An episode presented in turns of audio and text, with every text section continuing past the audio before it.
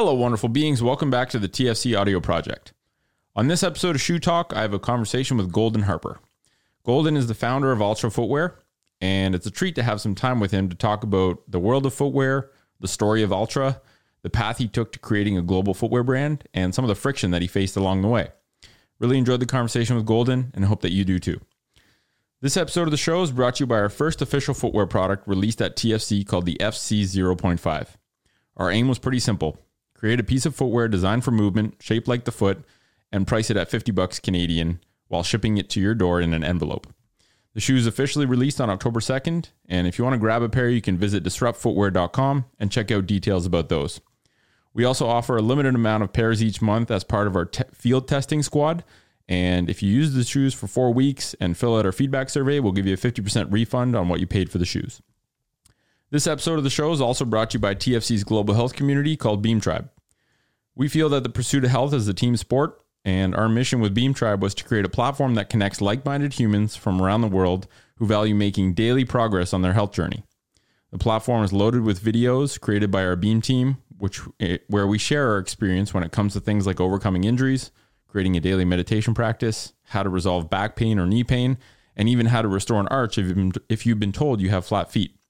If you head to beamtribe.com, you'll be able to see samples of the videos that we offer. And if you want full access, you can join the community at beamtribe.com as well. This episode of the show is also brought to you by our, our by the Roasters Pack. If you're into coffee, this Canadian company offers a great service that gets you fresh beans to your door each month. And if you check out the roasterspack.com, use the code FOOT at checkout, you'll get seven bucks off your first month. Last but not least, this episode is brought to you by our travel partner, Nanuk Protective Hard Cases. They make awesome protective cases in Canada that can keep your electronics and precious gear safe during travel. And if you go to nanuk.com, you'll be able to see what they offer. That's it for sponsors. So let's dig into this episode. Hope you enjoy. It's the TFC Audio Project. Hello, wonderful beings. Welcome to today's episode of Shoe Talk. And my guest today is Golden Harper, who is the creator and founder of Altra, the Altra shoe brand. And I'm really stoked for today's conversation. Um, Golden and I connected through the Healthy Foot Alliance, and uh, after hearing him talk a few on a few of the calls that we had, I thought he would be an awesome guest to have on the show if I could convince him to give us 90 minutes of his time. And here we are. So, Golden, thank you for taking the time, and uh, welcome to the show. Thank you. Long time listener. Always wanted to come on, so excited to be here. Very cool. Very cool, man. Well, um, you know, I I've been watching a few uh, videos of some of the talks that you've done in the past, and I learned a lot of really cool things. So I'll uh, kind of splice those in as we have a chat. But um, you know, we'll get into everything footwear and Altra shortly. But why don't you start by just telling people a bit about Golden? You know, what you love, what motivates you, uh, and sort of what makes you keep doing what you're doing. Oh, geez, uh, man. Very general, but uh, anything yeah. you want. Yeah, I'm a trail and outdoor person. Uh, love cool. to be outdoors. Love to be out on the trails. Uh, doesn't doesn't really matter if that's uh, you know, running, backpacking, hiking, mountain biking, skiing, snowboarding, you know, you name it. Um, nice. I, I, like to be outside doing good stuff. Um, you know, my, my family and, and my faith are probably the most important things in my life. And, uh, you know, beyond that, like uh, as an extension of that, being able to make a, a difference in the world uh, and to be able to help people is, um, you know, really what I believe in trying to do and, uh, you know, what, what I'm trying to accomplish. And, uh, you know, I, I, I love hearing from people like, Hey, you changed my life. You made my life better. Um, and so taking, taking time to make that happen for people is, is a big part of it. And, and luckily I've been able to do that, a lot of that through Altra, uh, and, and more so through the education that comes along with, um, you know, things that are ex- natural extensions of Altra, such as, you know, healthy uh, foot function and also proper running technique and injury prevention stuff. So that's that's kind of uh, you know uh, me in a nutshell, I guess. Nice. Yeah, I love that. And I, I think it can be, I think it really shows in companies and brands when the person who's sort of at the helm um, is continuing to prioritize doing what they love, like being outdoors, being an, an outdoors person, um, hiking, running, whatever it might be. Because as you get deeper into a, a bigger and bigger company, I'm sure it's getting more difficult to find the time uh, to be able to prioritize those things. But the funny thing is, I feel that prioritizing those things is actually what continues to make the company special.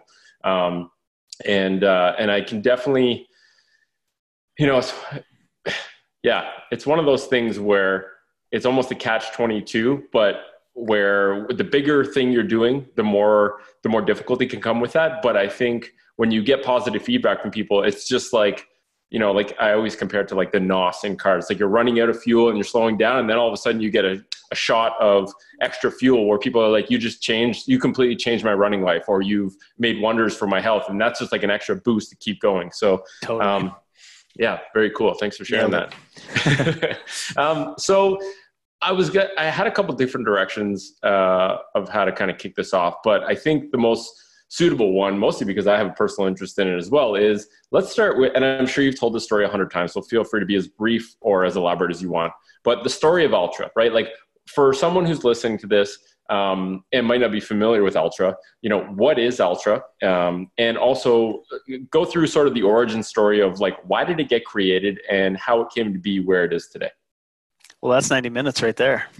well, let's, let's, let's keep it a little bit shorter so we have time for other stuff uh, yeah, it's you know it's it's complicated, and uh, you know I uh, I've been running since I was a, a very little kid. Um, I heard you I, ran before you walked. Is this true? Yeah, so my parents read these studies that uh, the longer children uh, crawl, the more intelligent they'll be. So they just, my parents always pushed me down, never let me uh, That's walk. tough love. Yeah, right. And then you know the story goes like they set me outside the car one day. I was pretty old, you know, and and there's a bunch of kids playing over at the uh, you know merry-go-round or whatever and i apparently just took off running because I, built up all this strength from standing and getting nice. a first step in as i get pushed down and whatnot so yeah the stories i ran before well my parents were putting on races uh, like 30 races a year at the time wow. so at age two i was racing regularly hmm. um, which sounds freaking ridiculous um, uh, by age eight i'm you know i've won the world youth championships I'm begging to run my first marathon. Wow. Um, you know, um, and uh, and and you know, my parents finally let me run my first marathon at age ten. I ran marathons up until you know doing cross country in, in high school. Uh, and you know, I, I like to say I peaked then, so it's kind of been all downhill ever since. I'll, I'll, never top what I did running marathons as a kid, uh, you know, okay. from a success level. Uh, but uh, you know, it's it's been all downhill from keeps you keeps you humble, right? Exactly. Yeah. Um, so, but it, you know, we also uh, I grew up in shoes. My dad was working for Nike when I was born. Um, mm-hmm. Saucony most of my childhood. We opened a running store when I was nine. I started working there at that time. I started getting left there alone between ages ten and eleven at times. Wow. Um, and I really had to know my stuff. And by the time I went off to college, I was kind of like, this is all bullcrap. like everything like I do to sell people shoes, right. like we don't get any formal training. Uh, mm-hmm. We don't, uh, you know, no one's teaching us any science behind footwear besides the shoe companies, and clearly there's a conflict of interest there. Mm-hmm. Um, and frankly, what they're telling us to tell people isn't working. You know, uh, you, depending on the stats, you know, a huge percentage of runners get injured every year. Mm-hmm. Um, and for me, as a shoe salesman, it was really obvious to me. Most people come in to buy new shoes because something hurts. Right. Um, and most people should be coming in to buy new shoes because they wore their shoes out because they're running so dang much. um, yes. You know, and so for me, going off to college was like, I'm going to study this stuff. Like, and and I I wanted to pursue it through the path of being a doctor, really, um, of, of, some sort, uh, whether that be physical therapy or athletic training or, um, you know, who knows what. But uh, you know, my goal was like, I want to get into the research and I want to be able to come back to this running store that I've been managing now. You know, I, I started managing the store at age 18. Um, and I, I, want to come back to the store armed with all this knowledge and science and research of how to actually help my customers best. Mm-hmm. How do I help them to not be injured? You know, um, because if they're not injured, they're running more, and if they're running more, they're buying more shoes, and if they're buying more shoes, right. that's really good for my running store. Um, and they're and those and those interests are aligned, right? Like healthy people run more, people who run more buy more shoes. That's a good alignment of interest. And there's very few win-win wins in life like that. Usually, you're taking away from something.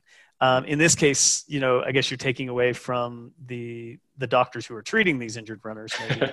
Right. Um, but for the most part, the runner is winning because they're not injured and they're they're running more. The store is winning because the runner is buying more things from them because they appreciate that that's happening and, and obviously they're going through more shoes. So that was really like my thought process of going off to college was like let's let's do this let's get all the science and research and you know i don't care what shoe companies say what what's really happening here and then how do we apply it on a really practical level uh, Mhm. because you know i'm a science geek for sure but at the same time i listen to most people that understand science talk and they don't understand people uh, Yes. they, they don't know how to distill the message into a way that your average ordinary person that comes into a store to buy a pair of shoes can understand um, that's what shoe companies do Mhm. you know they don't understand the science but they understand how to communicate um, Right. and market and so for me it was like i want to be able to do both of these things i come from the shoe company um, you know running shoe store uh, side of things. Um, but i'm disillusioned by it. And i want to take all of this awesome information and science that's out there and make it um, you know make it work for real people and make it ap- applicable and easy for them on an everyday basis. Yeah, and I, I think the the fact that you were literally running a business before you even went to college, I think is such a it's so rare these days, right? Like most people go into college hoping to figure out something that they want to do when they leave, going in with a with an understanding and a perspective of running a business, being in a business, um, and understanding the product fairly deeply from an experience point of view, from a user point of view. Um, allows you to have a totally different lens when you go into college because you actually and that's probably why most of the stuff seemed like bullcrap because a lot of it isn't just isn't relevant right like there's a lot of fluff and you almost have to know what you're looking for in order to find the gems buried under all that fluff. And i think that that's really that's really cool. And i i, I wish more people had the mindset that it's okay to just see what you actually want to do and what you're interested in and then go to college with an understanding of this is why i want to learn this. This isn't just what i'm learning it's why i want to learn it. And yeah. the whole thing about scientists being disconnected from not only how to communicate with people, but I, I think just natural body function. Like I went to the, the footwear biomechanics symposium. It was like an international symposium in Calgary. Um, and they were all scientists, some of the best, uh, most amazing scientists in the world. And I was walking around barefoot and I got so many confused looks and so many, and then I looked at most people's shoes at a footwear biomechanics symposium, the best scientists in the world. And they were literally destroying their feet. And I was just like, I, I think I just have to answer questions as they come and not place any judgment because I'm just I'm outnumbered here. and like I sat on the floor and people are like like people will come up to me. It was mostly the younger people. The older people just thought I was probably some crazy dude that broke in or something like that. Um, Yeah. And they're like, "Why aren't you wearing shoes?" And and I, I I got that question so many times that it became an experiment for me to say something different every time and see what reactions I got. And the one why, I landed on. why do i need to wear shoes well, the one I landed on was I don't wear shoes indoors. Yeah. And then I would just pause really uncomfortably long and see what they said. And uh, it was interesting. Yeah. yes. There you I don't wear shoes indoors either, you know, unless Right. the floor is like really dirty. It's a public place. Yeah. exactly. Okay. So you go to, you go to college and when you're done college, do you go back to running the store and sort of what, what happens from there? I know there's a toaster oven involved, but I don't know what yeah. point. Yeah. So, well, actually, what happened? So, I, I took um, like nine years to graduate a four year degree. Yes. Because Uh, you probably yeah. lived while you were there instead of just like being dug into books. totally. Well, I, so what happened is I'm like a year uh, out from graduating and I get this opportunity to go to Hawaii. There's this professor there that helped build this toe weightlifting machine Hmm. because him and this other guy back in the day had done all this research showing that the biggest difference between the Kenyans and us was that the Kenyans just had way stronger feet than we did. Particularly, you know, their toe strength was like off the charts higher than us, like 10 times higher. So I, I can't remember the exact figure. And so he, these guys had developed this weightlifting machine for your toes. and I actually grew up with one of the only 10 of these in the world. I had two of them at my house because that's who my dad is. My dad's That's awesome. research junkie, right? Like my dad was one of the, you know, all of 13 subscribers to running research news all through the 80s and 90s. Nice. Um, and so I, I get to go, you know, out to Hawaii and I get to spend time with this Finnish researcher, Jouko Kokkonen, who ran the, um, the uh, biomechanics and kinesiology and kinematics um, at the university. And I end up staying two years. Nice. And uh, while I'm there, I'm surrounded by 300 pound Hawaiians walking around barefoot or in slippers. Um, Slippers. yeah, slippers and you know flip flops for the uninitiated. Uh, and they, you know, they're overweight, obviously, or, they're just giant people. They're, you know, They're a lot of them are, are pronating like mad, you know. And you got to remember, I'm a kid that was raised in a running store in the early '90s when anti-pronation was at its apex. And I mean, these people were doing everything I had ever been told was just an absolute problem, you know. So, and I, I was already disillusioned to that to a bit, but still, you know, I'm like, I, uh, I gotta help these people, you know. And, you know, but you're not gonna like go up to a 300 pound Hawaiian guy and you know rebuke him on the spot. So I, I you know, I'd, I'd get to know people, and as I get Right. to know, I'm like, so, so, so, tell me, do your feet hurt? You know, and they would they'd always just look at me and they'd be like, no, brah, and I'd be like, "Uh, nah, come on, like you're a big guy. You walk around. You don't wear supportive shoes. Like you walk around barefoot or in slippers all day. You overpronate like mad. Like just tell me about your foot pain. It's cool, you know. And uh, and they're just like, no, bro, my feet don't hurt. You know, they, they don't hurt, bro. And Stop and asking like, me, bro. Okay. No, for real. And so it's like, I got to do some more research on this, right? And you know, Mm. this is pre like barefoot and minimalism, uh, and uh, you- so so I do. I, I start doing that, and and I start going barefoot a lot as well. Um, so. Um, and I had been doing some barefoot before going out there, but I start running on the beach barefoot. I'm running up to 100 miles a week, running collegiate cross country there as well. You know, I might add, uh, Wow. and I'm doing I'm doing 90 minute runs on the beach barefoot. Talk Hmm. about like getting buff feet, right, and calves. Uh, Okay. And you know it, it's going great, but so I end up doing all this research, and I get really interested on the foot side because for me the the focus had always been you know somewhat you know a lot on plantar fascia issues because it's so much of what we see at the running store level. Um, Mhm. but beyond that, it was more like running technique, biomechanics, um, you know, injury prevention for typical common running injuries. And now I'm adding in this like whole idea of like, how come these Hawaiians don't have feet that hurt? And lo and behold, you know, you go do the research and there's a billion people on the planet that don't wear modern shoes and, and they have like no chronic foot conditions, you know, Right. bunions, neuromas, plantar fascia issues, non-existent, like not well, there. I think I think I pulled up a 2013 talk of yours, and you said that 70% of shoe wearing people have foot pain, three percent of non shoe wearing people cultures uh, have foot pain, and it's like those are some pretty profound numbers. Well, and the interesting thing is the 73%, that's reported. That, that's in America. right? That means they took the time to say, like, I'm hurting bad enough that I'm going to reach out and tell Right. you. You know, so they either walked into a doctor's office, a shoe like store, or fill out unbearable a survey. pain. Right. It's it's enough that they're willing to talk about it. Right. The three percent of people in the um, in the unshod world uh, that that have pain, uh, that's when the doctor or the researchers go in and beg them to tell them about their foot Um, Yeah. and there's a there's a very clear line of delineation between the types of foot pain too. The 73% of us in America that have foot pain, um, you know, it's it's by and large chronic.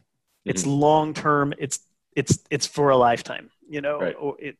Uh, the three percent of people in the you know that don't wear modern shoes, or the billion people on the planet that don't wear modern shoes that that do have some foot pain. It's like I stepped on something sharp. I kicked a cactus. Right. Uh, you know, I got fungus. Like, you know, it's Yeah. stupid crap. It's acute foot pain. It, it, it's Yeah. here today. It's gone in a week. Um, very different types of foot pain. You know, Hmm. uh, not anything that we think of as foot pain. We just Right. think of it as dumb. You know, it's Yeah, like, that's a good I point. dropped- I dropped something on my foot, and so yeah, I stubbed my toe. Oh yeah, foot pain. yeah, exactly. So very critical kind of difference there. So this is the kind of stuff like I'm learning. Um, and so I come back to the shoe store with all this stuff in my head. And now I've got shoe companies like preaching their propaganda to me. And I'm like, yeah, that's scientific bullcrap. Yeah, I'm, I'm not going to do that, you know? And pretty soon I'm like, I, I don't know that I have anything here to sell that I really believe in. Like, Interesting. you know um, and that's a really tough spot to be in and to, to really understand where where i'm coming from you have to understand my father who was a you know baseball player basically drafted to play pro ball for the angels um, football player blew out his knee in a in a horrific football injury Un- unhappy triad on his knee so just you know blew out everything zero cartilage uh, between uh, in his knee. So just absolute bone on bone. And the doctors, you know, obviously a career killer, um, mm-hmm. big life change because you're you're not going to be playing pro baseball anymore, right. um, and not making all that money. And um, you know, the doctors like you're never going to walk normal again, and you're hmm. certainly mm-hmm. never going to run again.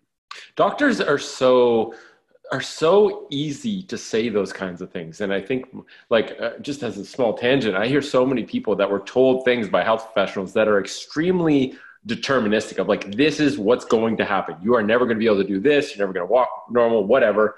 And it's you know it sucks that doctors say that but also half the time people are like want to bet? Watch this. And then they actually yeah. use that as fuel because it's so it just always boggles my mind how the understanding of how language affects people and how you explain things is seemingly is an optional course in anything medicine or, or health related. And it's like really really weird yeah yeah and i mean in this case it was 50 years ago ish you know right. so it was a little more justified and um, you know uh, and your points are all true and and to your point um, you know my dad gets a postcard in the mail with his buddy from from their dad um, or from his buddy's dad and it says if you guys are real men you'll do this. And th- this is a guy who's started jumping off 100 foot cliffs and, and jumping off 90 feet cliffs into six feet of water to prove that he's a real man and walking through walls and setting bench press records. And like, you know, if, if I can't play baseball and football, I'll be a man in other ways, you know? Right. right and, um, and this postcard comes, if you're a real man, you'll do this. And they flip the postcard over and it's Las Vegas marathon. Oh, nice. And it's like, oh crap. Like I've been told I'll never run again. I, you know, I, I, I don't even walk normal. I walk with a big limp right. Let's do this. You know i'm a real man. Yeah what does any guy say? Yeah all yeah. right, let's do it. And it's catastrophic for him. Like you know for hmm. for the first time in his life he's not good at something athletic. He's the worst. You know he right. barely finishes. One of the last people in the race. It's it's an absolute disaster. Um, and of, of course he's like let's do it again. Like hmm. it pissed him off and it motivated him. Like i got to figure this out. And he goes through like a half a dozen marathons and you know tells stories of laying in the gutter and you know crawling across the finish line and excruciating pain and just it's just it's just an absolute disaster for him hmm. and you know uh, eventually what happened he sees a group of kenyans running and he's like oh my gosh they float we all crash down the road those dudes float hmm. uh, i'll bet if i taught myself how to run like them my knee wouldn't hurt so bad wow know? good for your dad yeah it's kind of amusing because you got a guy that's you know five five nine, 240 pounds uh, of solid muscle, but uh, trying to teach himself how to run like a Kenyan. But you know, to, to shorten the story, seven years later, he's done just that. He wins the St. George Marathon. He runs two hours 22 minutes. Um, wow. He becomes a top ranked you know runner in the nation, and and he does it all still with no cartilage in his knee. Absolute grinding bone on bone. You know. Uh, but he's able to take pressure off of his knee by learning to run in a natural way.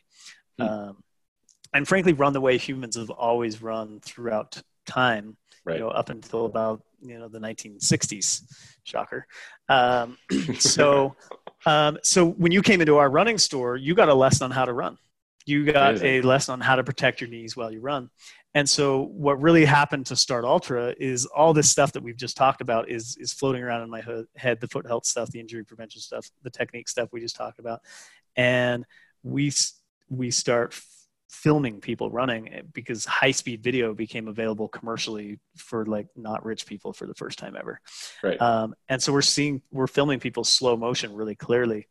And um, and again we're giving everybody a lesson on how to run but we we uh, we also become the first running store in north america to carry f- five fingers they're, they're brand new out mm. and you know there's there's still boat shoes at this point in time you know, they're like, what are you going to sell them for? And we're like, oh, runners, you know, they're like, oh, no, no, no, no. um, and uh, ironic, of course, because of what happened later, but, you know, we're right. selling them as this like foot strengthening and form training tool um, to use a couple times a week. And, and we really want to see what effect they're having on people. So we're watching people run in five fingers uh, on slow motion video.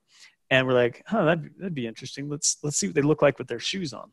So we put on the shoes we just sold them as well. And most people were selling a pair of five fingers and a pair of regular running shoes. Hmm. And lo and behold, within five minutes, we're both kind of like doing this thing where we're like, oh no.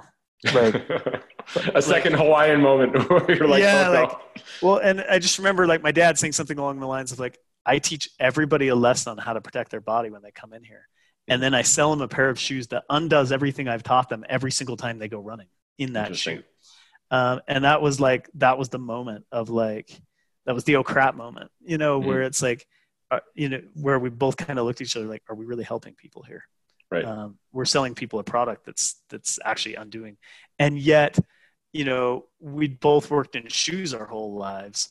We knew that very few people were willing to run barefoot Right. um, truly truly run barefoot or even in five fingers not only able to willing to um, able to do it on the pavement um, which I, I make an argument is an unnatural thing to be doing humans Mhm. just did not we we as humans were not created to run on a perfectly hard flat man-made surface um, for for long miles that without you know that, that's just not what we were built to do our muscle Yeah. structure isn't set up for it our feet aren't set up for it you name it um, I agree with the uniformity. I mean, flat surfaces are not natural by innately, right? No, and our I body's mean- just not built to handle them.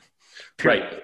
Exactly. This repetitive, almost like monoculture of of input from the ground is yeah, you're right. I I, I mean, I would put a stick in the fact that we can run on hard surfaces. Agreed. But I, I think I think the true point is that roads are unnatural. They are inherently unnatural, and I would argue that the biggest reason for that is the lack of uh, variety and texture, the lack of angles. And I know that you're a big fan of running on uneven surfaces because Yep. that is how we're supposed to run.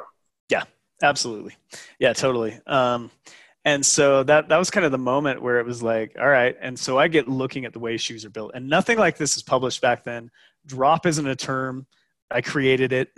I learned know. that, and I was like, "Oh shit, that's amazing!" Because I, I never would have thought that you would have created. I thought it would have been some scientist, and I was like, when I learned that, I was like, "That's amazing." So Well, thank you for it- gifting that to us. Yeah, and and and I'll tell you about it in a minute. But but when you really hear how the term drop came to be, you're like, okay, that makes a lot of sense. You know, um, it, it's very simple. But um, so that was the moment, and so I started looking at the way shoes are built, and you know, it becomes really obvious. Like you just take a shoe and like balance it on your you know on your finger, and shoes are hecka much. You know, they're way more heavy in the back half of the shoe.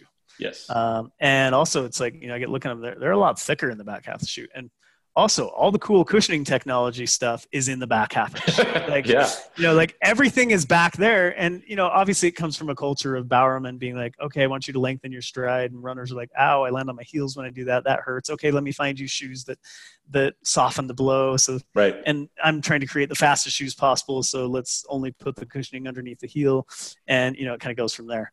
Um, Which is well intentioned initially, right? it's totally well intentioned. Absolutely. I think most you know. things that are now doing us a disservice were initially well intentioned. We just have to Yeah. be have the wherewithal to see, like, okay, well, we're beyond that now. We know better now, and yeah, Yeah. interesting.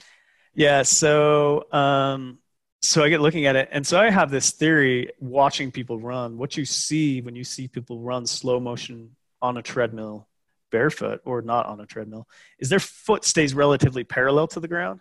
And their foot lands underneath a bent knee. And you kind of use this big three foot coiled spring from your hip all the way down to your toes to absorb impact. Mhm. Um, the foot gets in the game, the ankle gets in the game, the knees get in the game, the hip Yeah. gets in the game Yeah, it's a team sport. it's a team sport yeah and and then you watch people run you know we're watching people run in the shoes we're selling them frankly and none of that's happening in fact what happens is the foot swings out in front of the body the toes pop up the heel drops down so the foot dorsiflexes um, and then because you know and my theory was like well yeah that's because the shoe's a lot heavier in the back half um, you know there, there's more weight in the back half of the shoe and so when that foot swings out in front of the body that weight is naturally going to cause the heel to sink and pop the toes up in the air And even And if your foot comes down flat, if the heel is thicker, you're automatically going to engage the ground first with your heel, even if your foot itself is flat. So you train yourself to rely on that more and more. And it's such a, yeah, it's very interesting. precisely.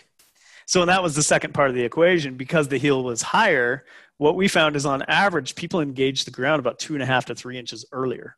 Hmm. Um, so, not only were they landing two and a half to three inches out in front of their knee instead of underneath it, um, they were doing it with their toes popped up and their heel, you know, down to some extent. And watching someone run barefoot or in five fingers looks very different than watching someone run in a pair of shoes. And that's that's what we were looking at. And so I'm looking at this and I'm seeing these two factors. And, you know, of course, a lot of people are like, well, what was wrong with just selling everybody five fingers? The problem is we'd seen just a rash of people well intentioned that we were trying to help weren't adapting to five fingers well. Right. Also, runners are idiots, and we all want to continue running our mileage, um, even Yes. when we get injured. You know, I've, I've sat through consumer insights meetings the last little bit, and uh, almost every single runner in the consumer insights says, "Well, yeah, I got injured, but I didn't want to." You know, I just kind of ran through the pain. I didn't want to stop. I had a training program I had to hit. You know, this is how Right. runners are. Yep. And so Very goal oriented, Uh, you know, not process. we were aware of the yes yeah We're we were very aware of the realities of the situation also Mhm. i was training for a 50 mile race in the rocky mountains over nasty technical terrain um, and so i was like you know and trying to run five fingers on that kind of terrain uh, even after having gone pure barefoot for a couple years at this point in time uh, Mhm. it's still slow and it's injurious at high speeds too you know um, there's just there's just certain forces your feet really don't handle well. um, well, I and I know- think you know I talked to a someone who runs ultras, and and she put it well. She's like, it's not that I don't want to; it's that if I step on a rock and there's nothing there to distribute that point impact, and I do that at kilometer two, I'm screwed. So Yeah. it's like it's like a, a protection measure, and it's very contextual, right? It's like it's not oh you should or you shouldn't. It's like well when, how long, what are you doing, Yeah. how fast are you running, and without taking into account those things, it's hard to give an actual complete answer as to whether or not that is the right piece of footwear for you or not. It's just a tool, right? You want to pick the right tool, and I can definitely resonate with that. yeah, and it just goes back to like what shoes should be in the first place. They should be protection. Period. Right. Like you know, um, and different levels of protection are needed for different types of activities. Yep. I'm indoors right now. I don't have shoes on. I don't need any protection. You know, Mhm. I'm going to walk outdoors and walk around my manicured neighborhood. Same thing. I don't need protection. You know, and I, I walk around my neighborhood barefoot, and my my neighbors are like looking at my whole family walking around barefoot. And they're like, "Don't you like you start a shoe company?" I'm like, "Yeah, the whole part point of my shoes is that I can do this." You know, like, right. um, but it's you know in people's minds it's like whoa you know they're, they're mind blown by it uh, so anyway getting back on on on story i guess uh, you know so i'm looking at this i'm like well i need a pair of shoes with protection yeah i, got- I got to have a certain amount of um, cushioning and protection to uh, protect me from the sharp rocks i'm going to be running across for 50 miles also i want to win this race um, so speed is good and you know frankly uh, protection is confidence and confidence is speed period um, and um, so that was kind of the trail shoe side of things. And then I'm looking at my customers. You know, they're coming in, they want to run in five fingers, they want to run barefoot, but they're also running on sidewalks and streets all the time. Mhm. Um, and, you know, it, it didn't really work out. You know, it wasn't easy. For some people, it does that are able to adapt and be patient and um, maybe don't run real fast or don't run super long. Uh, you know, they, they do it okay. Uh, but for the majority of people we work with at our shoe store, that just wasn't realistic. Yeah, And the P so- word for me is a big sticking point for a lot of people. They're just not they're unwilling to embrace the process and be and be patient enough to let things adapt. And most people are are coming, you know, the, the best intentions um, to transition to like a, a fully natural piece of footwear with zero understanding of how deconditioned their feet have actually become over their lifetime, and Totally. with an understanding that gradual progressive adaptation also applies to your feet. And I mean, it applies to running too, for people who just want to get into running. But that's that's I think the big disconnect. It's not yes or no, it's how. And if you don't have a deep how long. understanding of connecting with your body and how long, then it's it might not go well. Yeah, and if and if you think you're gonna be able to communicate that selling shoes in a shoe store, good luck. You know, it's just it's the process is people don't even want to hear it, frankly. Right. Um, and it's always nice when they do. There's a few of them, and you know, you have a great discussion. But so my thing was, um, you know, as I got looking at it, you know, I love running barefoot on the beach. I Mhm. adore it. I mean, it's one of my favorite things, and and I it was something I missed dearly about Hawaii. And I, I tried to run barefoot on the grass. And I was like, well, I want to feel when I'm running on pavement or the sidewalk the way I feel when I'm running barefoot on the grass or on the Hmm. beach. Mhm. Um, and cushioning is a way to do that. And so uh, I am not from the traditional, uh, you know, maybe barefoot school of thought that cushioning is evil in all circumstances. Neither am I. Uh, my thought process, my thought process was more like I want to imitate natural ground. Shoes should be portable ground. Period. Um, shoes are protection, and shoes should be portable ground. I want to build a shoe that takes, you know, um, uh, you know, customers that come into the store buying shoes and gives them the feeling of running barefoot on the grass, gives them the feeling of running barefoot on the beach, and Mhm. doesn't mess with their biomechanics in any way, shape, or form Aha, that's the key one. Yes. And um, so you know my theory was like well what if i took you know this very popular shoe that i'm selling at my store right now? Um, and you know what if i made it so that the cushioning wasn't thick in the back anymore? Um, that the shoe weight balanced perfectly front to back that the toes could completely spread out.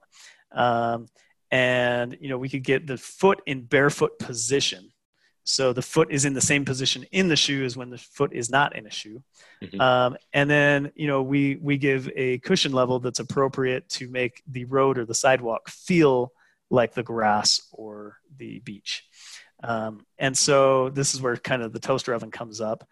And you know i just wanted to prove that i could get a shoe with cushioning that mimicked the biomechanics of someone running in a pair of five fingers frankly. That's what i was trying to you know we're looking at all this slow motion video so i go home and my dad's always modifying shoes. It's pretty normal at my house. And, um, you know, I kind of tell him what I'm doing. And I'm like, yeah, I want to, I want to modify these shoes and, and make them level front to back, um, heel to toe, make them weight balance front to back. Um, you know, and, and for years we had already been expanding toe boxes and selling people their shoes like way too big. Mhm. Um, and we didn't know why. And I thought my dad was crazy when he first started doing it, but um, you know, it went back about 10 years. You came in with a plantar fascia issue or a bunion or a neuroma. My dad was going to sell you your shoes two sizes too big and completely get rid of the laces in the front half of the shoe. Um, so that your toes were just like hanging out in space, right? Right. Um, and it was so successful at Mhm. eliminating foot pain that we just had been doing it for almost 10 years at the store. And it had gotten to the point that you show up at any local road race and about half the runners have no laces in the front half of their shoe. there you Uh, go. you know, Good shit like- catches on. Yeah, and so you know it's effective because you're not selling shoes to that many people, right? They're they're telling others. Right. And so I, I tell my dad like I'm trying to you know mimic barefoot position, um, but still you know have a shoe have some cushioning and and feel like portable ground, you know imitate uh, the grass or the the beach and and I, I explained to him what am I doing. He's like, oh yeah, you know, 270. Wait till the glue bubbles. And I'm like, all right, you know, so it's like down to the toaster oven in the basement and, you know, the mini oven and uh, open it up and put the shoe in 270 degrees and, and hit start, you know, and uh, wait till the glue bubbles. And, and frankly, I left it in too long. Uh, I melted the laces, like the TPU on the upper got melted. It was ugly as it's all part of the experiment, right? yeah, and but I pull the shoe out and I, you know, get a rent uh, a pair of pliers and I rip the outsole off, the rubber off, rip the foam out of the shoe, and then I put in some uh, Spenco foam, which comes in these flat sheets, right? Mhm. And it's super durable. So I put in these sheets of Spenco foam, and then I glue the rubber back on, and I go for a run. And for the first time in my life, I feel like I'm, you know, running uh, in a pair of like cross flats, or I'm running barefoot on the grass. Um, but I'm wearing a pair of, you know, quote unquote cushioned traditional shoes Mhm. um, on on the road. Hmm. And I'm just like I kind of just like look up at the heavens. I'm like, thank you. like, you know, this feels amazing. Um. And so uh, I'm like, okay, I'm I'm an experiment of one. Let's go check the video out. And so I start putting the shoes on the the staff that work for me. And lo and behold, uh, these shoes and barefoot and five fingers all look very very similar biomechanically. You don't Hmm. really see any differences. So even though there's some cushioning as part of the equation, because the foot is in natural position, because the shoe is perfectly weight balanced front to back, um, because the toes are able to get in the game, um, biomechanically it looks the same in slow motion video. Uh, and and um, I, I get shoes for my whole staff, and I, I engage a shoemaker that was like a mile down the street. And I, this is just so classic because this guy's like a, a third generation shoemaker, um, certified podorthist, right? And like I go in and tell him, like I'm like, hey, I, I want you to take this pair of traditional shoes here, and I want you to level them out, weight balance them front to back, um, you know. And and he's looking at me, and he's like, why on earth would you want to do that? I, I usually add things to shoes. Don't I don't usually take things away, you know. right. And I explained to him everything I just explained to you. And he looks at me and he starts shaking his head and he's like, Well, that sure makes a lot of sense. you know, as a third generation shoemaker and certified podorthist, that that sure makes a lot of sense. Like, why why haven't I thought of that before? You know, Right, right. um, and so he starts making these shoes for me, and I make shoes for my entire staff. now, when you say make shoes, did you take an existing? You took an existing shoe, modified Yeah. it, and then So I made it really simple for the shoemaker. I, I took the original 1984 Saucony Jazz originals in. Um, they come with a two-layer midsole that drops down from the heel down to the forefoot, and they're Mhm. they're two different colors. The midsoles are, and so I basically said to him like, okay, see this bottom layer of flat foam, leave that there. This dark layer of foam on top, that's the exact same thickness. It you know it starts in the heel and then it drops down through the arch to the forefoot. Just Take take, that that, layer out of there cool. and he's like okay that you know that's that's easy enough um, and so i make these for my staff we have uh, you know a couple dozen people working for us at the time and all but one of them thought it was fantastic. They loved it. Cool. um, and and then what happened is like you know every shoe store has uh, these customers that come in that um, they've tried everything. You know they've, they've got this lingering knee issue. And we had one of these guys and we'd kind of been through all the shoes and tried everything. And he's looking at me and he's like what are you wearing? You know i've got these shoes that have no laces in the front half. They're clearly modified. They're they're wonky right? And i'm like I'm just doing some experimentation on them. It, it, looks like they change your running form and, and make it, you know, easier to run with natural gait and they get your toes in the game. And, and he's like, well, would that help my knee? And I'm like, it might, it probably, you know, in my experience with biomechanics, it should, but it might also hurt you. I have no clue. We've done no research on Right. this. He's like, and this guy's like, well, I'm desperate. Let me try it. Right. If you got so- nothing to lose, you may as well. Exactly. So he puts them on and he goes and runs and he's gone like a long time to the point, you know, every shoe salesman has this moment where they're like, dude, jacked my shoes. yeah. Are they coming back ever? Are they coming back? You know? And he eventually comes back and he like walks in the door. He's like, I'll take them. You know? I'm like, no, those are my shoes. Like they're ugly. They're like, no, you will not take them. And he's like, well, can you get me a pair? Like I can tell they make me run different.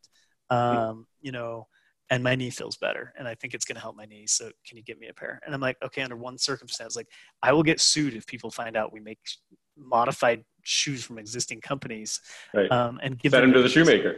Yeah, exactly. Except, you know, I hadn't thought that far ahead. So, I, you know, and it was complicated at the time. Um, so I, I'm like, yeah, we'll, we'll get you a pair, you know? So I, I make him this pair of shoes. He's sworn to secrecy. Well, of course, it's no more than like three weeks later, some other guy comes in and is like, hey, who sold Joe the hacked up shoes? You know, and, and you're like sitting on the fit bench, like, oh crap, you know? But Joe. Uh, I'm kind of like, yeah, yeah, that was me, you know. And he's like, ah, heck, sell me a pair too. I've known that guy forever, and his knees always hurt. Now it's feeling better. Uh, so, so hook me up. I'm like, okay, just please don't tell anybody. Um, you know, you didn't next from the thing first one? I know, right? It's freaking Fight Club at Runner's Corner. Like, you know, people are coming in. They're like, yeah, I'd like to try the, uh, you know, you know, at, at first the hacked up shoes and then the zero drop shoes. Um, and it's like, yeah, yeah, we don't sell those. And they're like, oh, we know they're back there, you know. And it's like, okay, what's the password, right? yeah, yeah. um, it's like a speakeasy. it's like you, you got to get Oh, it. You got to know the way in. oh, absolutely. And so, luckily, like because we were so afraid of get, getting sued, I turned it into a research project. So we started sending these people if they if they wanted a pair of these shoes, they had to agree to take this survey with them. Um, and the survey was like, you know, how did this change your running form? What muscles do you use more? What muscles do you use less? What hurts more? What hurts less? What injuries did you have before? What injuries do you have now? I mean, pretty extensive um, Mm. survey, and a lot of this on like a scale of one to ten. And uh, we're like, and you know, we gave them to him and said, you know, you need to bring this back, but we will pay you ten dollars um, in in store credit to do it, or gifts, gift cards, or whatever. And um, so we amassed um, all this data, and we actually ended up selling basically word of mouth from one injured runner to another. I kid you not. We sell a thousand pairs, about a thousand pairs of shoes in the first. Whoa. Um, Wow, that's crazy. which for any running store is a huge amount of your volume on the year. Um, I mean, we're selling just a, a huge chunk of shoes, and um, and and we're collecting a ton of data. You know, we're getting these. Yeah, like that's what three shoes, a- three shoes a day. People are Yeah. coming in. Yeah. Wow. So we get all this data back, and you know, five areas that we see just like overwhelmingly positive results with: um, plantar fascia issues, shin splints, runner's knee, IT band, and lower back issues. And like you know, I had always looked at this through a running technique lens. So the shin splints, the runner's knee, and the IT band made perfect sense. Mhm. The plantar fascia issues, I had no, I, I didn't have an understanding quite yet of why exactly that was happening. Um, and the low back issues, same deal. I didn't understand the posture difference happening between zero Right. drop and, and having drop. Um, so, uh, you know, we had all this all this data basically, and um, so what kind of happened along the way is we were modifying our best selling shoes in the running shoe store. This is how we were able to sell so many, Mhm. um, and we basically kept a, a a stock of sizes on hand that were trial shoes in like our best set best selling two pairs of road shoes and our best selling couple of, of trail shoes. Hmm. And so when people came in, they would be able to try on a, you know, Brooks Cascadia and a Brooks modified Cascadia. Brooks. Cas- Cascadia X. Yes, and they were able to try on a Montrail Mountain Masochist and a Montrail Mountain Modified Masochist, um, and they they would be able to try them on side by side, and they could literally feel the biomechanic difference on Hmm. the spot right then and there. Exact same shoe. The only thing we had done is you know sold them a little bit bigger, skipped the laces out in the front half of the shoe, and um, and then leveled out the midsole, right? And so we're actually taking the shoes into the shoemaker. And um, so you made this guy rich, probably. Yes, by my calculations, a thousand pair at anywhere between twenty and fifty bucks a pair. He's laughing. That's somewhere between twenty and fifty grand. Uh, of to subtract. To subtract profit. That, yeah, that, that he made that year. So, uh, consequently, we're great friends to this day. I was gonna say, I hope he sends you birthday cards or something like that, because um, that seems legit. so you know and and i look at it as he helped me just as much as i helped him because this, Right. this never would have happened without him but and and really the term zero drop came because of him because we're we i would take the shoes into him and they're again they're typical traditional shoes two to one heel to toe drop twice as thick in the midsole and the heel as they are on the forefoot and i you know robert i need you to level these out and and i'd be like see how the heel you know see how the heel drops down to the forefoot like we Mm. need to make it so it's level. And so he would go in and he cuts in with a bandsaw, and then with a belt sander you start sanding out, um, you know, that area that's raised or thicker between the the midfoot and the heel.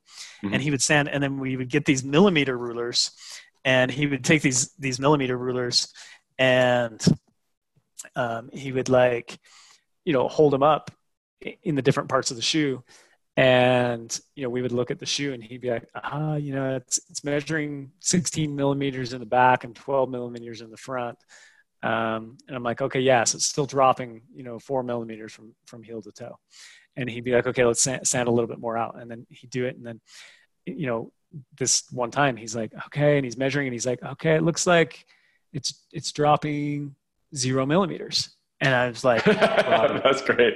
you're a genius. Like we no longer have to call them hacked up modified shoes. And he's kind of, what, what do you mean? I'm like, we can call them zero drop shoes. Like the shoe is no longer dropping from the heel to the forefoot. You just said it yourself. That is you know? great. It's dropping zero millimeters. Now, keep in mind, we're talking about the cushioning of the shoe. Um, and because all these shoes are typical traditional cushioned running shoes, right? Right. Um, and so uh, the term drop and zero drop was a term to actually destri- describe the cushioning of the shoe, um, Hmm. which is really ironic today because it's it's very much um, you know what happened is you know right after Altra launched, uh, we put the very first zero drop cushion running shoes on the market. Mhm. Um, New Balance comes out with these minimalist uh, minimalist shoes with with next to no cushioning. Merrell comes out with their barefoot shoes shortly thereafter with next to no cushioning, and everybody's calling them zero drop shoes. Ah. Um, which I was like, these plagiarists, like, like, they don't even know what the term means. It's a term to describe the cushioning in the shoe, and these shoes don't even have any cushioning. Yeah, you'd love Yeah. you'd love to see their marketing uh, be a, like a fly on the wall in their marketing session. It's like just just call them zero drop. They're doing a good job. Let's just call. Them, who knows what it Yeah. means? Just do it. yeah, It Well, will and, sell. You know, to be honest, we had put the term out on the internet for like two years, a year and a half Right. before Altra ever hit the market. So we had Hmm. popularized the term. We had made it like a big deal, uh, you know, on the internet uh, among you know what natural running community there was at the time. Right. And so you know that was kind of how that that all went down. So that's the story of how we got the term zero drop. Hope it was fun. That uh, that's that is amazing. Um, and then, so, do you remember the year that that uh, you had that conversation with Robert? Like when when the term zero drop came about? Yeah, that would have been 2008. Wow. Okay. Wow. Yeah. Twelve years ago. That's crazy. Yeah. Yep. So, um, yeah. So 2008, you see that. You realize the potential of zero drop. People are buying all these shoes. You saw a thousand shoes. You're doing this experiment, collecting data. At Yep. what point does your brain go to? I need to make my own shoes. And and you know, was that because now Altra's huge. Like I don't. Uh, what, Yeah, when yeah. did you actually start Ultra? Like the company's inception. Um, and you know what? Like, did you always have a business mindset? Because you know, I love Elon Musk always says starting a business is like leaning into the abyss while chewing glass. Like it's not. You have to have a. You have to be a certain kind of person to want to do it, and especially at the scale you're doing it at. So, what was? Yeah. or you have to firmly believe in what you're doing and believe that there is no other option. Yes, And, that's true. And that was my situation. and not Uh, stop until you're forced to stop. Yeah. So what happened is, you know, I think we we uh, we've been selling shoes for about a year out of the store, um, and um, you know, we we had collected all this data. We knew it worked, and pretty early on, like my dad worked in the industry. It's not like we didn't have connections in high places at most running shoe companies. We did, Mhm, mhm. um, and so we started pitching it. Like, hey guys, um, if you'll make shoes with, um, you know, shoes that are shaped like feet instead of like torpedoes, um, you know, uh, like that'd be great. And here's the data. And I hope it's not too much to ask for. yeah, and if you make shoes that are level from heel to forefoot, that don't weigh more in the back half of the shoe, that aren't thicker in the back half of the shoe, that don't have an elevated heel, you know, here's our data that shows these things happen and all these injuries go down. Oh, and P.S. You know, running shoe injuries haven't got better the last four decades. So what you're doing isn't really Right. working anyway. Um, so if you'll make these, we'll buy thousands and thousands of pairs from you, and we will sell lots of them, and we will give you hundreds of thousands of dollars, and we don't want anything for it. Um, so Seems like my a good goal- offer. that's what I thought, you know. so my goal was really just to get a current shoe company that was, you know, a top seven, you know, the big seven, if you will, to just make these shoes so that that uh, we could sell them at our our store. And it became apparent really quick that um, that was not going to happen. You Hmm. know, they they were not. They did What not. What was the resistance? What was the resistance? um, it went everything from like, hey, don't you understand the way mar- running shoes are marketed? Like, um, Mm. your foot slams into the ground, impact is bad. Our cool cushioning technology saves you from impact. End of story. You know, and you're trying to tell us like, hey, um, our shoes are actually causing more impact by changing the way people run, and uh, our cushioning isn't actually saving people. What's going to save people is changing their running form. I'm like, well, that's what the data shows. Like, you know, Yes. um, and but but they're like we'd have to do a complete 180 on our marketing like we'd Hmm. have to do everything we've done in marketing for 40 years we'd have to throw out the window um, to like you know along those lines uh, some of them would be like uh, so yeah we would love to do that and you might be right uh, but we'd kind of have to admit everything we've been doing the last several decades is wrong uh, and we're not really willing to go there. Hmm. um, you know to one of the popular shoe companies uh, said to me right after we launched they were like or even before we launched when we were showing it publicly they're like you know you're probably right. Where you are right now will be in 20 years. We're just going to we can't alienate our existing consumer base.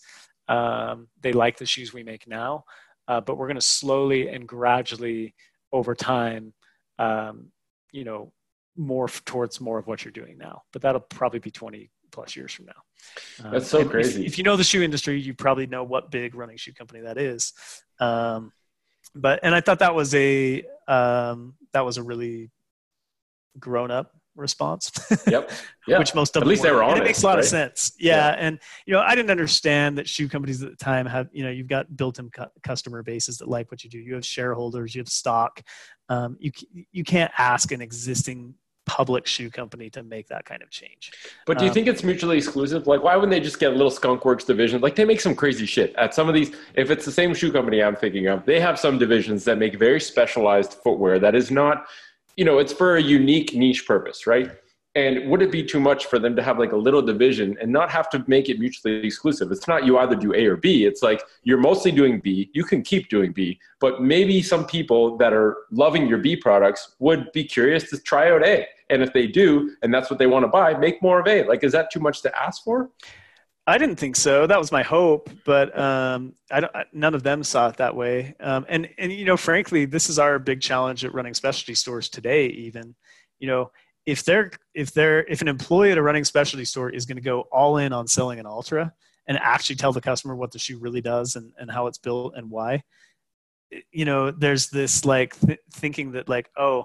I'm basically saying everything else on my wall. The other 95% of everything Right. else I carry is wrong. You know, Right. And um, you know not the same shoe company i was talking about earlier but nike you know for example had done the nike free right in the same time frame hmm and the ideology was similar although the execution was pathetic. Um, but uh, the idea of getting the body to run more naturally but you'll notice their messaging was very very strong. Like don't run in this full time. You will get injured if you do that. It's Hmm. a training tool only. You know they they could not like go They couldn't commit. like, They kind of like dipped their toe in the water and were like, ugh. Yeah. ooh."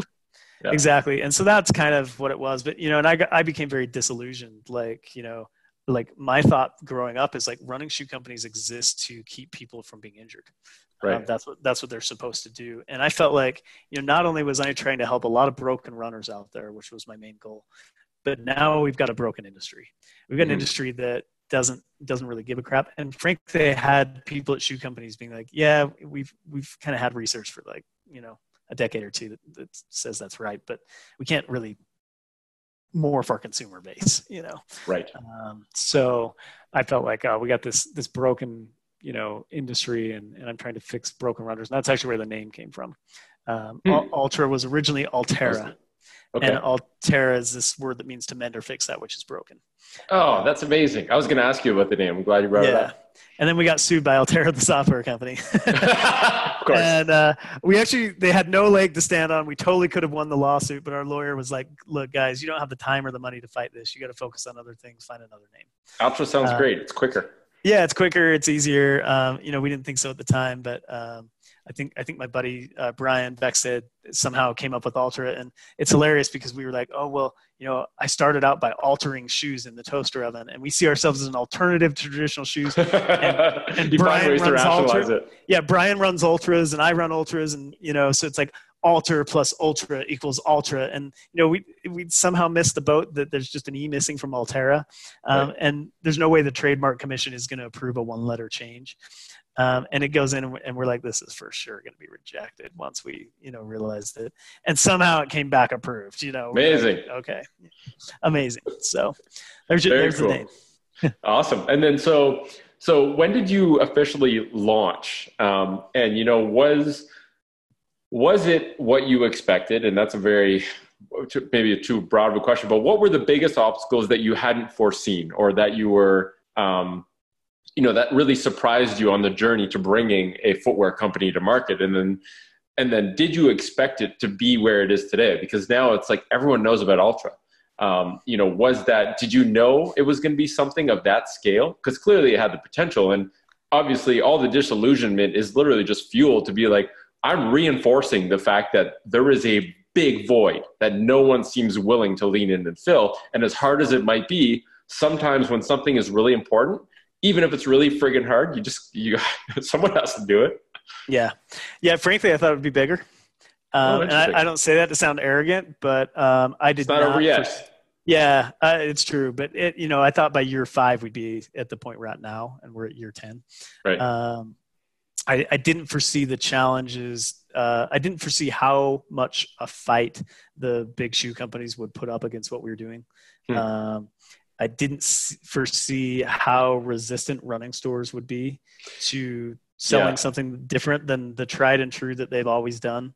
Um, there, were- there were a lot of things that you know I just didn't kind of like think would be as big of a deal as they were. I thought more running stores were like mine, very benevolent, like we're here to help fix customers. you thought the world was nice what on. I didn't realize like, yeah, exactly. I didn't realize a lot of running stores were like, no, we're here to make money and we're going to do it at all costs, you know? Um, so, and you know, it's not to say there aren't good ones out there um, and that they're all bad or anything like that. There's, there's this huge spectrum, but right um, I thought more of them were much more like my dad's store, um, Right. where it was like we're going to fix people at all costs, you know, and we don't care about the money. The money will come if we fix people. exactly Um, so, but to answer your questions, uh, the shoes officially launched in March 2011. Uh, it took us about almost two years, um, you know, from kind of ideation to actually get them on the market selling.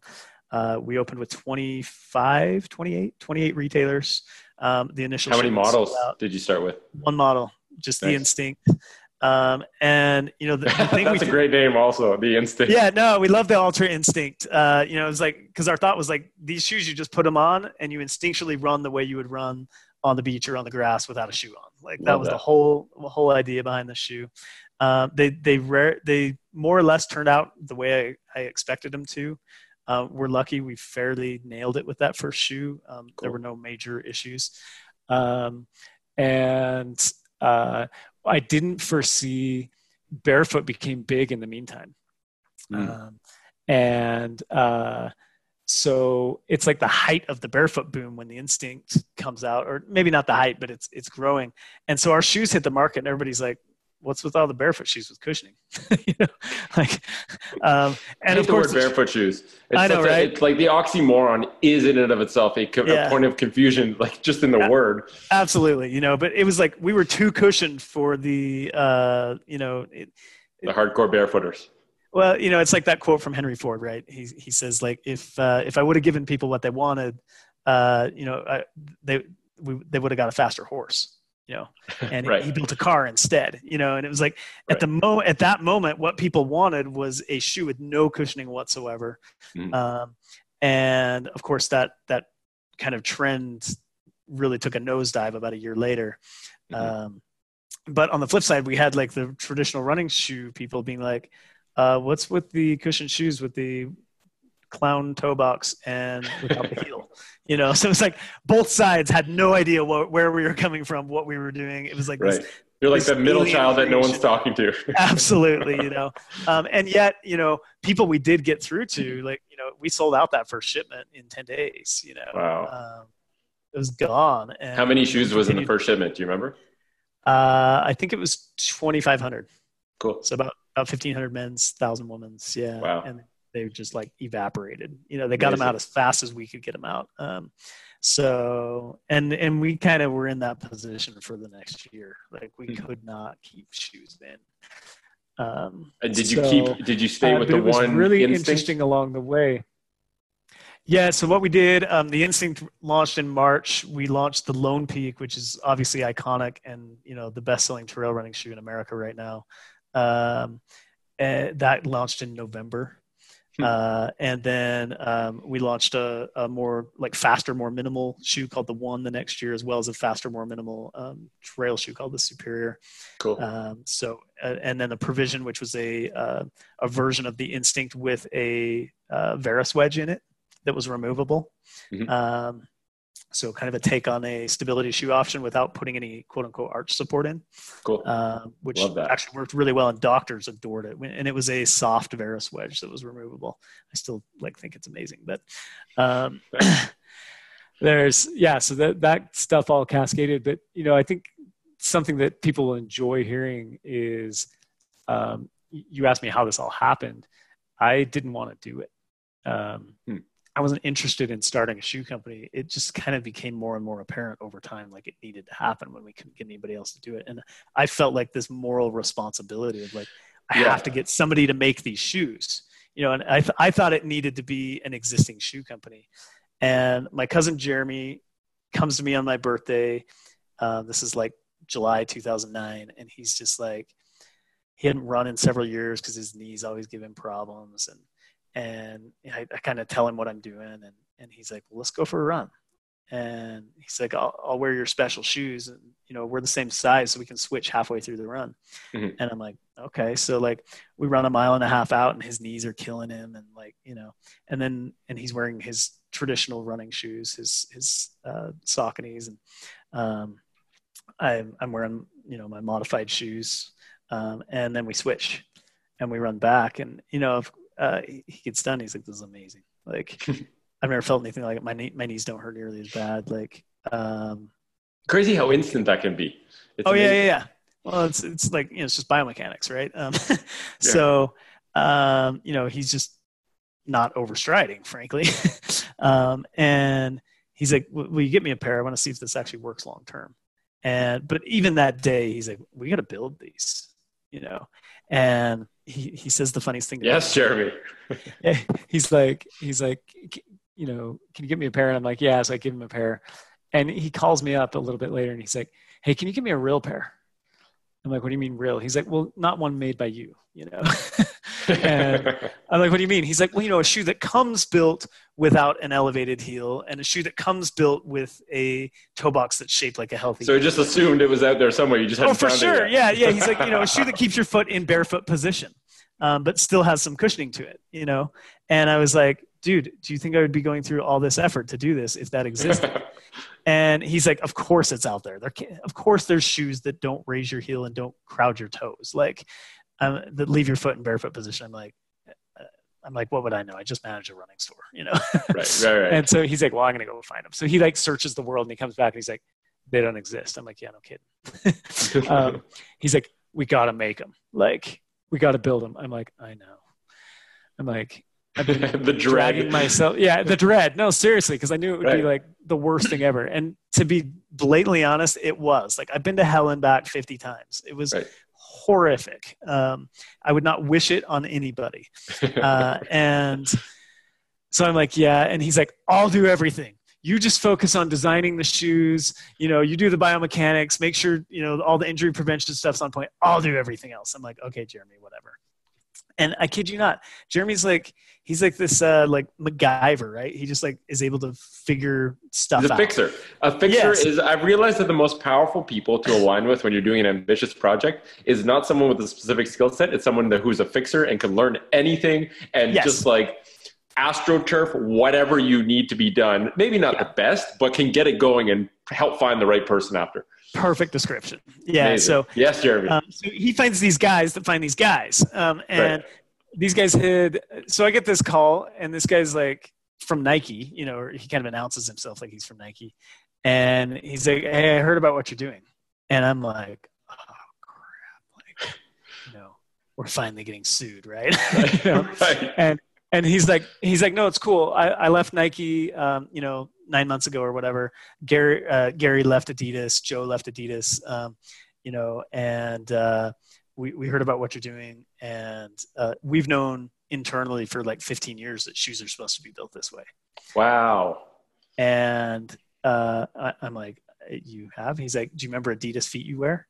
And i was like yeah i got a pair of those basketball shoes like the original kobe's. He's like yeah no notice how they kind of we designed them to look kind of like feet i'm like yeah but they're still tapered and they still had elevated heels he's like well they didn't start that way Hmm. um, Interesting. that that just made them um, you know marketable or Right. When they go through the filter, the filter of the people who control the money, they just and this it sounds like the same thing because I w- I got invited to Nike and initially I was like I don't know if I should go there. I've talked a, some smack about Nike. I just pictured me going there, being brought into a room and beaten up by lawyers and being like, "Never talk shit about us again." And I was like, "Oh god, this this could be bad." anyway, I ended up going, and they they asked me to sign an NDA, and I was like, "I guarantee if I sign this NDA." If I ever do something with footwear anytime in my life, I'm going to get shut down. So I didn't sign it, which means I didn't get to see the cool stuff, but I still got to Yeah. go there. It was fun. And I met Yeah. with the, the initial free team. And they said that, they said the same thing. The intention was, you know, Vin Lananna uh, at Stanford had his athletes running barefoot. Nike reps go Right. there saying, what are you doing, Vin? We, we send you these shoes. We sponsor you. They have to wear the shoes. He says, my athletes run better when they're running barefoot. So they're like, perfect. Let's make a shoe that mimics the feeling of running on grass. But then, as you know, from that inception idea through to development, through to the filter of let's sell these things without can, you know, probably the thought is without cannibalizing all the rest of our stuff. It ends up being something very different and being basically just the same thing wrapped in a different color. Um, yeah foot So shape is too ugly we got to make them look cute you know Yeah. got to do some heel elevation because people aren't ready for it et cetera et cetera yeah That's the core of it. I think people don't like the look of feet. I think I think Yeah. until we change people's perception and, and to view feet as like these really cool, beautiful things, it's going to be really hard to make big waves. But I, I spoke to Galahad at that same biomechanics symposium um, from Vivo Barefoot, and he's like, "We're we're entering the decade of the foot. Like people are becoming radically open-minded and better informed. Um, you know, obviously that same." pipeline of information through social media and stuff is doing some other weird shit that's not good but but overall people are are demanding are, are looking for their own information and when they're discovering the truth they're going to demand better they're going to prioritize foot health if they understand why the foot's important so i i believe that this next decade is going to be very interesting to see how much how much inroads um, you know the natural footwear market makes and how much big companies like Nike because I mean I- when I met with them at the free um, the, the free team they're like basically we have a team of people who scour the internet for trends and we try and get on that trend before other people when they see that the natural movement is catching up they're going to jump on the bandwagon right it might be a tough Oh, for pill sure. for them to swallow but um, i'm very interested to see what this what what you know 2020 to 2030 holds apart from the state of the world if we're still around in, in 10 years i think more people will be in natural footwear Yeah, yeah. I hope you're right. Um, to- totally hope you're right. All all that stuff is pretty consistent with with my experience as well. Well, thank you, Jeremy, for being uh, for for kicking Golden in the butt. If you're listening to this, and you know, like, what is what does Golden's life look like today? What is your um, role with Altra? How has it changed? Um, you know, like, I'm very curious to know just what was an average day in Golden's life, apart from lots of meetings. But like, what what things are you still really active in with Altra? Yeah, I think um, you know um, you want to influence the things that you know you feel are the most important. Obviously, I, I'm most passionate about the running injury piece, about the foot health piece. Mhm. Um, so uh, you know, doing stuff like this that is kind of uh, PR related is Yep. you know getting our message out there. Uh, and you know, I probably go about it a little different than you know. Uh, this is a little bit different because you're a friendly audience. Uh, I would say most of the audiences I go in front of are not you know they're not friendly uh, and it doesn't mean they're not friendly it just means that uh, in, in the typical sense of the word it just means that they're not aware of our message um, Right, right. you know, they they come from a traditional background and so i, I kind of go on the front lines if you will uh, and you know from the beginning i've always chosen to do that and you know in the early days you know i probably controlled every decision and the Mhm. bigger a company gets the the more you realize that you don't control anything anymore you just kind of influence here and there Right. Um, and That's a good way of putting it. you know um, you know i have i have influence but not control anymore um, Right. And that's very painful at times and it's it's great in other ways um, you know, I, I actually see my family um, you know Yes. and i didn't have a family when this started so it, it was okay then you know what i did to get this thing started would not have been okay if i had a family Right. um, and Yep, so I agree. um, you know uh, but yeah i like to focus on the training aspect as well um, you know it typically not covid hitting uh, just about every other week i'm on the road visiting uh, you know doing public events and speaking and giving presentations and visiting running stores and training staffs and uh, you know speaking to to groups of people and doing running technique lessons and, and injury prevention uh, clinics and and stuff like that. That's something i'm really really passionate about. That's and awesome. then of course you know testing the product and giving input on the product. Uh, we have a whole product team now. You know it, it's you know it's gone from a place where i used to design every last piece of every last shoe on my laptop you know down and people don't realize like these shoes have literally hundreds of pieces you Right. know um, when you take into account colors and and all kinds of stuff um, to now having a team of people doing it um, and you know i'm more just like testing and providing feedback and, and saying this is you know i like this i don't like that um, right. you know th- this would be a more natural way to do things etc um, so I, I enjoy you know those are the two things i'm most passionate about is getting the message out there. And then you know just the product. I, I still love the product and, and i want the product to be as, as natural and healthy as possible. Um, so Amazing. that's where, where i try and try and influence things. So cool. um, yeah. Yeah, I think it's interesting because I share a very similar perspective to you in that, you know, footwear, the actual product, is simply a physical artifact that you use as a conduit for a bigger message, right? Like it, the the message of health or the message of we are on your team if you want to keep running for the rest of your life and do it without pain. Well, educating you on what you cover your foot with is the conduit through which I'm able to help you achieve that goal. It's not about the shoe, but the shoe is Yeah. a necessary part. Like Dan Lieberman says it beautifully. He says, at the end of the day, how you run is the most important, but the shoes you wear can definitely affect how you run. Influence, yeah Yes, heavily. And so, and I always find it curious how people's, the way that people run drastically changes with no cueing, no coaching, no deeper knowledge needed as soon as they take their shoes off, as soon as they get rid of the drop um, in their shoe. And it's like this very beautiful thing where people have this aha moment experientially where they're like, this feels weird. But you know, the conversation we've had going up to there is you will run naturally when you don't have shoes on or when you have a natural shoe on. And so they say this feels weird and they make the connection of this is natural. So the way I'm running right now is really funky and that might have something to do with my knee pain. And you see the cogs rolling without you having to say a word. And I think it's beautiful. And I think you know the the awesome thing is that the truth is uh, when you have seen and heard from so many people positive results and you know the biomechanics um, you know to the best of your knowledge with a deep dive into it you know the truth is on your side. And i think that's a very powerful wind to have in your sails and know that it doesn't matter how rough it gets or what happens like that is the truth. If i find out something different and i definitely commend you and your dad for being so open-minded and seeing like shit we weren't doing something in the best interest of our people. And instead of just sort of like shrugging it off because now there's so many people that hear something different from their perspective just like that can't be right. Yeah. but but you guys are just like okay we need to do things different this sucks but this is also beautiful because we just learned something significant and so yeah i, I love that that's amazing Yeah, no, and I think you make a good point. We've we've always said um, that our shoes are a running technique coach in a box.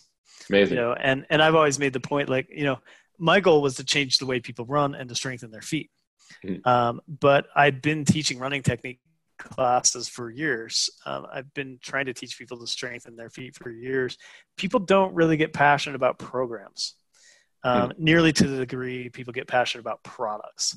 yes and so my thought was if I could give people a product that then made them passionate about running technique and foot strengthening, um, and and you know foot alignment and barefoot positioning and all this stuff, uh, then then that would be like people get behind that. You can make a movement out of a product. You know, yes it's so much easier to make a movement out of a product.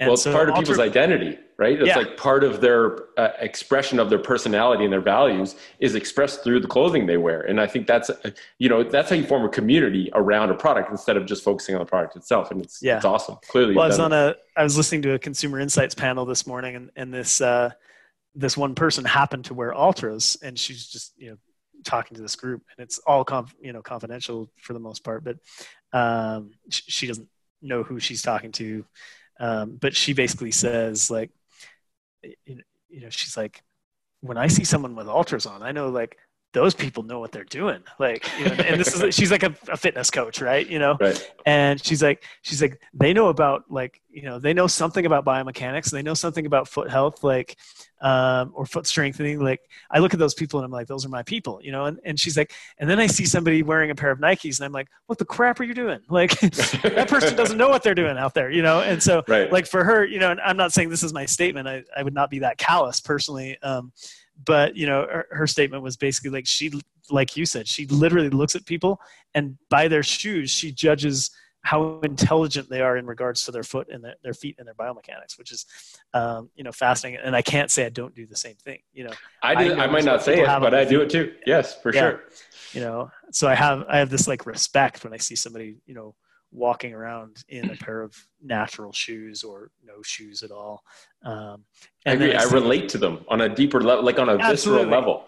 And I found, you know, through our, sorry to interrupt, our, I just want to sneak in our foot nerd community, these people around the world that have joined this sort of like uh, community of people who want to get really involved with the deep process of, of their health journey and work together to try to make sense of the confusing world. It's funny how many foot nerds that I have met in person that I share so many values with beyond just feet. Like we love uh, growing and cooking real food. We value sleep. Like so many of the pillars of health are, Yeah. you know, like valuing the health of your feet is almost like a litmus test for so many other things that, uh, you know, I've just found it very, very strange, but also really cool. Yeah, for sure. Uh, for sure, for sure. Yeah, it, you mentioned earlier. On the flip side, you you, you mentioned like um, people.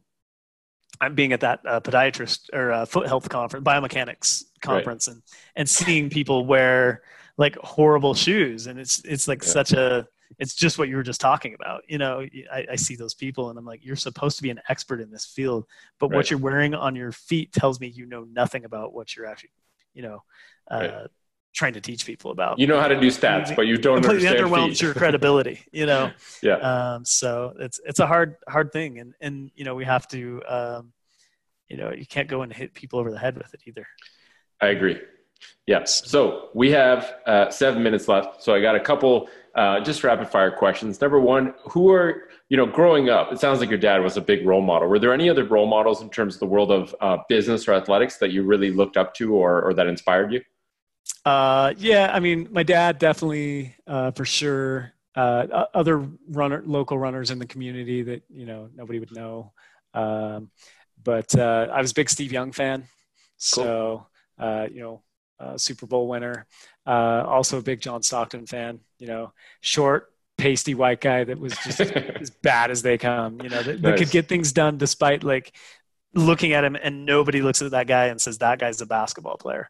Right. And you know, he holds in there's five statistical categories in in professional basketball. He holds the all-time records in two of them. You know, wow. Um, to this day, you know, steals and assists, and um, you know, it's this guy that no one would look at and think is a basketball player. I always loved that. Um, Steve Young was kind of the same way.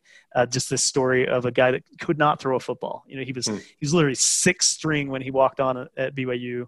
The coaches told him to get lost, and he persevered and eventually won the job. Is you know, and and became this great quarterback. But a lot through his legs, and then and then his NFL journey, just waiting behind Joe Montana forever until you know winning multiple Super Bowls and setting Super Bowl records and, and becoming one of the most proficient passers of all time.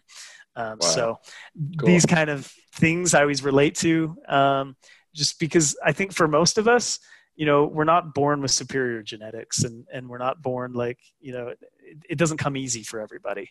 Right. Um, and so I love these stories of people that just seem like really normal, or even like shouldn't be doing what they're doing, that are able to be massively successful. Yeah, and it's you know the unassuming people who face radical obstacles, right? I think it probably just relates and aligns with your story of facing the radical obstacle of trying to start a footwear company that is doing things radically different. Like that is not a that's like a double whammy. um, and very cool. And then another question I'd like to ask is if you if you could see your 18 year old self, what would you tell yourself knowing what you know now? Not in anything specific not doesn't have to be in business just anything in life where if like you have 60 seconds with your 18 year old self to change the way that they uh, and it could be i've you know i've asked this to some people not on a podcast but they'll give me something really small. They're like oh yeah i had this really bad relationship. I never would have i would have like you know tapped out or something like that. Or it can be like massive things where it's like i wish i would have known not to do this or to do this earlier but yeah 18 year old golden you have 60 seconds what do you say Probably nothing, you know. okay, um, that's great. I've never I mean, had that maybe, answer before. yeah, maybe like um, just be patient. Like you know, I I believe that there's a plan for all of us, and you know, we're, we just like just trust the plan. Like it, it is what it is. It's supposed to be that way, and things happen for a reason. And it's going to be painful and it's going to be long and it's not going to happen as fast as you want it to happen but eventually things will happen the way they're supposed to for a reason and i think that applies to all of us and i think you know just having that reassurance uh, at that age is, is reassurance i always got externally from other people mm-hmm. um, uh, you know parents and church leaders and, and stuff like that but um, you know to hear it from yourself right. uh, 20 years later uh, you know 20 year old 20 year older self yeah. uh, would be just that much more like good i guess yeah oh man. I i never used to embrace that. And like two years ago someone said yeah everything if something really bad happened and they're like everything happens for a reason. It's great. It was meant to be. I would be like yeah it didn't happen to you though. So what okay. But now i'm now i'm i'm a i'm a true i believe in my soul that even the hardest things come at a time where you need to be exposed to that hard thing in order to change your path. Like the obstacle is the way. I'm i just yep. have internalized that. And i think when you internalize it and you look at it from that perspective it's always for the better so it's like it's not actually the fact it's if you view it that way you create your reality and that was like that's a great one i love that one um, and then the last thing is, what is Golden's morning routine? Like, what do you do when you get out of bed in the morning? Is there uh, is there a power habit that you do that gets your day started? Like, any secret sauce there? Uh, I'm a night owl. Okay, uh, cool. So I I do not. I hate the alarm. Uh, I don't really. I, I'm anti-routine. Like you know, my okay. wife gives me crap because she's just like, you just thrive on different. You just like you won't even run the same trail if you ran it in the last two months. I'm like, well, yeah, that, that's true. Um, right. Um, you know, like I want to be doing something different all the time. Um, I'm cool. not a routine guy, so yeah, there there is no morning routine. Uh, there's nothing I eat. There's you know nothing specific. Uh, so the morning routine I, is no morning routine. I like it. Pretty much, yeah. A lot of times I just I just roll out of bed straight into whatever I'm doing, and I get dressed later. Sometimes, nice. sometimes I get dressed right away. Like it doesn't matter. Like it's it just depends. So yeah, I'm afraid. I mean, I don't know if you read uh, Anti Fragile by Nassim Taleb, but he says that like um, anti fragility comes from radically exposing yourself to different things every day without you know, and just embracing what comes and try and working to deal with it.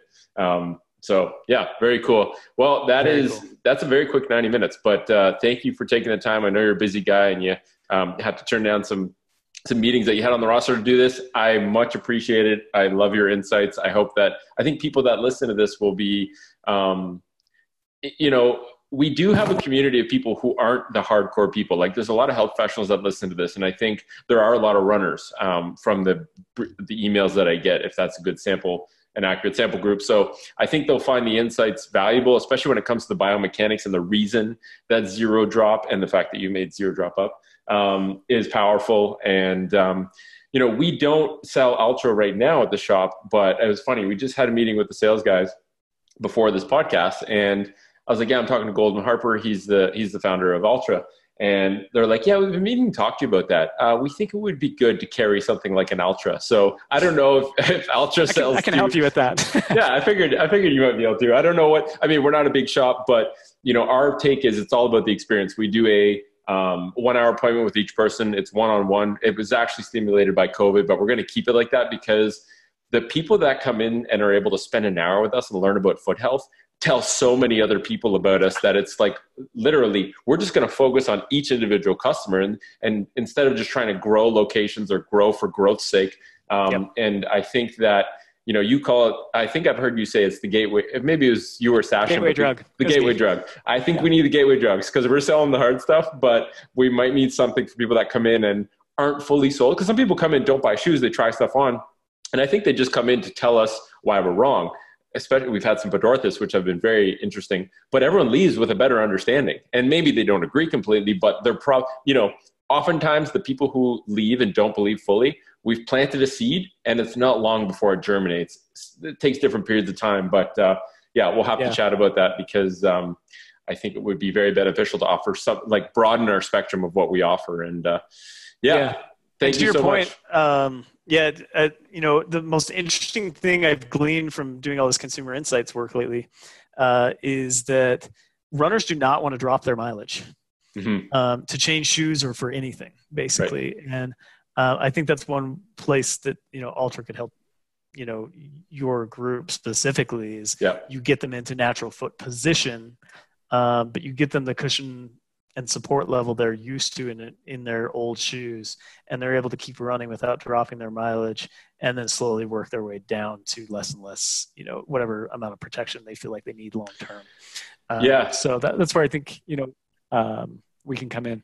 And with that said, we didn't even get into any of the fun running stuff. Like, so if this is okay. successful, save it for another time. uh, save it for another time. We'll talk like the way cushioning works and pronation and running surfaces and love it. You know, specific how foot problems happen, and then actually get a little bit more nitty gritty on on running technique because that's my baby. Um, you know, if there's one thing that I pride myself on, it's it's uh, being able to teach running technique and oh, a way that's clear and fun. I love having so, nitty. I love having conversations where we just go so deep in the weeds that some people might get lost. But I that is like it's it's not often that I get to have conversations like that. Mostly because it's just you know the people I do on podcasts. I want to hear their stories, right? And we don't yeah. often get to the crazy stuff, but uh, you know the crazy interesting stuff rather. Um, but yeah, I'm down to do this again. You let me know, and down the road, you know, we'll let this simmer a little bit. We'll see what people think. And uh, like I said, I appreciate you taking the time. I'll let you go and be respectful of your time, but we'll keep in touch. Uh, you know, we'll chat over the HFA meetings. But thank you, Golden, um, and thank you for, like I said, having the courage to do some really hard stuff for the greater good. You know, you might have endured some tough years and gone to hell and back maybe multiple times but i think that that journey that hero's journey of doing that work is benefiting huge amounts of people and i'm so happy when i see the success of Altra because it really is a needed it's a needed element in the world right now a company that is doing things because they feel that is the right way of doing it by the you know it's the right way of helping people not necessarily always the right way of maximizing profit. And that's a very refreshing perspective. So thank you. Yeah thank you. Appreciate, awesome. appreciate all that. All right folks. Well uh, hope you hope you found that helpful. If you're a runner out there check out Altra um, if you're in ottawa we're going to be looking to um, add that to the repertoire. And uh, we'll catch you next week. Thanks for listening. Thanks.